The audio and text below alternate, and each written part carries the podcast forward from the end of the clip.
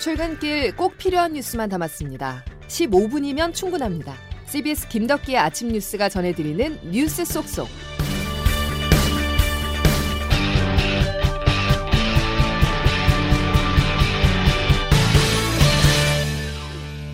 여러분 안녕하십니까. 1월 17일 김덕기 아침 뉴스입니다. 정부가 한 발 물러섭니다. 법원이 서울 소재 상점과 마트, 백화점에 방역 패스를 적용하는 것에 대해서 집행정지 결정을 내리자 전국적으로 해제하기로 가닥을 잡았습니다. 혼선을 막기 위해서인데요. 정부의 방역 패스 정책의 신뢰도가 흔들리고 있습니다. 첫 소식 양승진 기자입니다.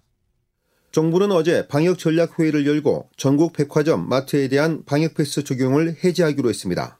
국민 불편이 크다는 점과 방역 상황이 다소 안정화된 점 등을 고려한 조치로 보입니다. 앞서 지난 14일 서울행정법원 행정사부는 백신 미접종자들의 출입 자체를 통제하는 불이익을 준 것은 과도한 제한이라며 서울 소재 상점, 마트, 백화점에 방역패스 집행정지 결정을 내렸습니다. 반면 서울행정법원 행정 13부는 음성 확인 증명서 등 대체 방안이 마련된 만큼 방역패스 효력을 중지할 필요성이 없다며 방역패스 집행정지 신청을 기각했습니다. 형평성과 실효성 논란이 일었습니다. 이재갑 한림대 강남성심병원 감염내과 교수입니다. 원래 방역에서의 정책은 매우 시급성을 다투기 때문에 만약에 이런 식으로 줄소송이 걸려서 가처분 신청이 인용되게 되면 이미 그 정책은 아예 소용없는 정책이 돼 있을 가능성이 높아서 마트, 백화점 방역 패스 문제는 전국 해제로 해결한다고 해도 청소년 방역 패스 등을 둘러싼 문제는 여전히 남아 있습니다. 지난 14일 기준으로 정부는 방역 패스와 관련해 총 6건의 행정소송과 4건의 헌법소원에 대응하고 있습니다. 법원의 판결이 나올 때마다 방역 패스를 둘러싼 논란은 되풀이될 것으로 보입니다. CBS 뉴스 양승진입니다. 전파력이 센 코로나19 오미크론 변이가 이달 말을 전후해서 국내 우세종이 될 것으로 정부는 보고 있습니다. 더욱이 앞서 전해드린 것처럼 방역 패스 제도에 구멍이 생기면서 방역 패스 외에 다른 조치들이 중요해졌는데요. 현행 사회적 거리두기는 3주 연장됩니다. 다만 사적 모임 가능 인원이 기존 4명에서 6명으로 오늘부터 늘어나는데요. 정부는 이동이 많은 설 연휴에 오미크론 변이가 폭발적으로 증가할 가능성이 높다는 판단 아래 오는 20일인 목요일부터 2월 2일까지 설 명절 특별 방역 대책도 시행하기로 했습니다. 권덕철 보건복지부 장관입니다. 철도 승차권은 창가 좌석만 판매하며 연안 여객선의 승선 인원을 50%로 권고합니다. 고속도로 통행료도 정상적으로 징수하며 휴게소 내에 취식을 금지합니다. 이와 함께 고령인 부모님이 아직 3차 접종을 받지 않았, 않으셨다면 부모님의 건강을 위해서 고향 방문에 자제해달라고 덧붙였습니다. 광주 아파트 외벽 붕괴 사고 소식으로 이어가겠습니다. 사고 7일째를 맞고 있지만 실종자 수색이 좀처럼 속도를 내지 못하고 있습니다. 이제 건물 고층부를 수색해야 하는데요. 붕괴 위험이 있는 크레인을 해체한 이후에나 본격화할 수가 있어 수색 장기화 우려가 나옵니다. CBS 광주 방송 박효진 기자입니다. 지난 11일 아파트 붕괴 사고가 발생한 이후 어제까지 엿새째 실종자 수색이 이어졌지만 성과를 내지 못하고 있습니다. 소방당국은 첫 실종자가 발견된 지점을 중심으로 지상에 놓인 잔재물 대부분을 치웠지만 실종자는 추가로 발견되지 않았습니다. 첫 번째 발견된 실종자와 달리 남은 실종자 5명은 건물 내부에 머물고 있을 가능성이 크다는 분석이 나옵니다. 지난 14일 발견된 실종자가 다발성 장기 손상으로 인해 사망했을 가능성이 크다는 1차 부검 결과가 나오면서 실종자 한 가족이 장례를 치르기 위해 어제 사고 현장을 떠났습니다. 사고가 발생한 지 일주일이 되면서 실종자 가족들은 생존 가능성이 낮아졌다는 사실을 인정하면서도 마지막 희망의 끈을 놓지 않고 있습니다. 실종자 찾는 게 좀 장기화 될 것 같거든요. 특히나 이제 지상에서 발견될 확률이 거의 없어서 뭐 2주에서 3주 길게는 몇 달. 기존 크레인 해체를 위한 추가 크레인 설치를 완료한 소방당국은 오늘 해체 준비를 본격화할 전망입니다. 붕괴 위험이 있는 크레인을 제거하더라도 고층부에 있는 잔재물을 하나하나 치우면서 수색을 진행해야 해 수색은 길게는 수개월이 걸릴 것으로 보입니다. CBS 뉴스 박유진입니다. 경찰이 대리 시공 정황을 포착했습니다. 건설업계 관행적 편법 재하도급이 이번 붕괴 사고 아파트에서도 드러난 것인데요. 정몽규 HDC 그룹 회장은 이번 사태에 대한 책임을 지고 오늘 사퇴할 것으로 알려졌습니다. 보도에 장규석 기자입니다. 사고는 지난 11일 오후 3시 36분쯤 최상층인 39층 바닥을 콘크리트로 타설하던 도중 발생했습니다. 사고 10분 전 콘크리트를 부어놓은 거푸집 한가운데가 움푹 꺼지자 한숨을 쉬며 걱정하는 작업자들. 결국 콘크리트 무게를 견디지 못한 바닥이 꺼지면서 38층에서 23층까지 차례로 무너져 내렸습니다. 그런데 당시 타설 작업을 하고 있던 작업자 8명은 원청인 현대산업개발에서 하청을 받은 콘크리트 타설 전문업체 직원들이 아니었습니다. 경찰 조사 결과 이들은 타설 업체로부터 펌프카 임대를 해주는 회사 직원들로 드러났습니다.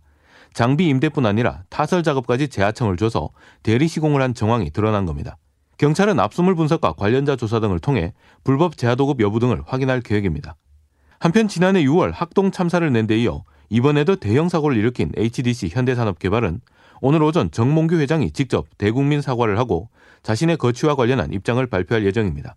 이번 사태에 대한 책임을 통감하면서 사퇴 의사를 밝힐 것이란 관측이 나옵니다. CBS 뉴스 장규석입니다.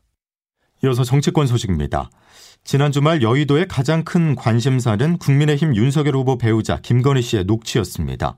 MBC가 공개할 내용에 따라서 여야 대선 후보의 희비가 엇갈릴 수 있다는 전망이 나왔었는데요. 방송 전과 달리 방송 후에 민주당은 침묵했고 긴장하던 국민의힘은 특별히 문제될 게 없다는 입장입니다. 김건희 씨의 주요 발언을 김동빈 기자가 정리했습니다. MBC 스트레이트가 어제 서울의 소리 기자와 김건희 씨 사이의 통화 녹취를 공개했습니다. 김 씨는 대선 캠프에 문제가 있다며 개편 필요성을 강조하는가 하면 우리 남편한테도 아유 다른 거 일정 같은 거 이제 하지 말고 네. 일단 캠프가 엉망이니까 네. 조금 자문을 좀 받거나 좀 이렇게 하자. 기자에게 같이 일해보자며 일을 잘한다면 보수로 1억 원을 줄 수 있다고 제안하기도 합니다. 미투 운동에 대한 김 씨의 생각도 등장합니다. 공짜로 부려먹거나 이런 일은 없지. 내가 봐서는. 그래 미투가 별로 안 터지잖아 여기는. 그렇지. 미투 터지니까 다 돈 안 챙겨주니까 터지는 거 아니야. 자신을 둘러싼 논란에 대해서도 적극 해명했습니다. 난 그런 데를 되게 싫어 시끄럽고 그런 데를 싫어하거든. 예. 나는 그런 시간에 내가 되게 영적인 사람이라 예. 그런 시간에 난 차라리 책 읽고. 국민의힘은 녹취록과 관련해 김 씨가 윤 후보 정치 행보와 캠프 일에 관여하지 않았다고 해명했지만 미투 발언에 대해선 국민께 송구하다며 고개를 숙였습니다. 이준석 대표도 나서 정확히 어떤 부분이 문제가 되는 건지 명확하지 않다며 녹취록 파장 축소에 나섰습니다. 더불어민주당은 통화 녹취의 파장을 놓고 촉각을 곤두세우는 가운데 일각에서는 김 씨가 윤 후보의 선거운동에 적극 영향을 미쳤다는 점에서 제2의 국정농단이란 비판도 나옵니다. CBS 뉴스 김동빈입니다. 이런 가운데 CBS가 진행한 대선 여론조사에서 이재명, 윤석열 두 양강 후보의 지지율 격차가 오차 범위 내로 좁혀졌습니다. 윤석열 후보의 지지율이 일주일 만에 회복했다는 점이 눈에 띕니다. 조태임 기자가 보도합니다. 당내 갈등을 겪으며 하락했던 국민의힘 윤석열 후보의 지지율이 반등하면서 더불어민주당 이재명 후보와의 격차를 오차 범위 내로 크게 좁힌 것으로 나타났습니다. CBS가 여론조사 전문 기관인 서던 포스트에 의뢰해 14일과 15일 이틀 동안 전국 성인 1,001명을 대상으로 대선 후보 지지율을 조사한 결과 이재명 34.4%, 윤석열 31.5%로 집계됐습니다. 연령별 지지율을 보면 30에서 50대 지지율은 이 후보가, 60대 이상 지지율은 윤 후보가 앞서는 것으로 나타났는데 특히 스윙 보터로 꼽히는 20대 지지율은 윤 후보가 28.3%로 이 후보의 지지율 12.4%보다 크게 앞서는 것으로 나타났습니다. 2주 전에 실시된 2차 정기조사에서는 20대 지지율의 경우 이번 조사와는 반대로 이 후보가 21.4%로 10.4%를 얻은 윤 후보를 크게 앞섰는데 20대 지지율이 그야말로 요동치는 모습입니다. 한편 오늘 이 후보와 윤 후보는 새해 들어 처음으로 재경 대구 경북인 신년 교례 행사에 나란히 참석해 TK 민신 잡기에 나섭니다. 앞서 소개한 여론조사의 자세한 내용은 CBS 노컷뉴스나 중앙선거 여론조사 심의위원회 홈페이지를 참조하면 됩니다. CBS 뉴스 조태임입니다. 돌연 일정을 중단했었던 정의당 심상정 대선 후보가 닷새 만에 칩거를 마치고 대선 레이스에 복귀합니다. 심 후보는 오늘 오전 연세대 세브란스 병원에 마련된 광주 아파트 붕괴 사고 희생자 빈소를 찾아 조문할 예정입니다. 다음 소식입니다. 중동 3개국을 순방 중인 문재인 대통령이 아랍에미레이트에서 한국형 패트리엇으로 불리는 천궁 2의 수출을 확정지었습니다. 국산 단일 무기 계약건으로는 역대 최대 규모입니다. 두바이에서 조은정 기자입니다. 중동 3개국 순방에서 첫 번째 나라 아랍에미리트를 방문하고 있는 문재인 대통령은 무함마드 빈 라사드 알막툼 UAE 총리와 정상회담을 하고 토종 한국 무기인 천궁2의 수출을 확정지었습니다. 천궁2는 중거리 중고도 지대경 요격체로 이른바 한국형 패트리어스로 불립니다. 수출 규모는 약 4조 1천억 원 규모, 단일 무기 수출로는 최대입니다. 문 대통령은 방산 분야뿐 아니라 수소 협력과 우주 등 첨단 분야에서 양국의 협의를 강조하고 양해각서 등을 체결했습니다. 한편 문 대통령은 두바이 엑스포 한국관을 참관하며 2030년 부산 엑스포 유치를 위한 의지를 피력했습니다. 두바이 엑스포는 2030년 부산 엑스포를 유치하고자 하는 한국에 많은 영감을 주고 있습니다. 문 대통령은 이틀간 두바이에서 일정을 이어간 뒤에 사우디아라비아로 이동할 예정입니다. 두바이에서 CBS 뉴스 조은정입니다. 자, 김덕기 아침 뉴스 이제 기상청 연결해서 날씨 알아보겠습니다. 이승현 기상 리포터. 네, 기상청입니다. 예, 다시 강추위가 찾아왔군요. 네, 날씨가 다시 크게 추워졌습니다. 중부지방과 전북 북동부, 경북 북부에는 현재 한파특보가 발효된 가운데 오늘 아침 일부 경기 북부와 강원도에서 영하 15도 안팎까지 기온이 떨어졌는데요. 서울도 어제보다 낮은 영하 9도 정도입니다. 바람도 다소 강하게 불면서 전반적으로 체감 온도는 더 낮은 모습인데요.